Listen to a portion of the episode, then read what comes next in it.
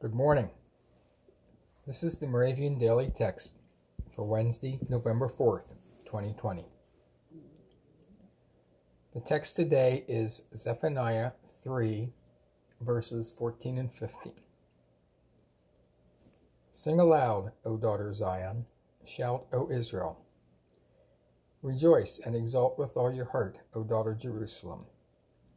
The Lord has taken away the judgments against you. The teaching text is 1 John 2, verse 2. Jesus Christ is the atoning sacrifice for our sins, and not for ours only, but also for the sins of the whole world. Let us pray. Gracious Lord, with joy and a grateful heart, we recall the sacrifice made for us. Let us forgive and love our neighbors in the name of Jesus, we pray. Amen.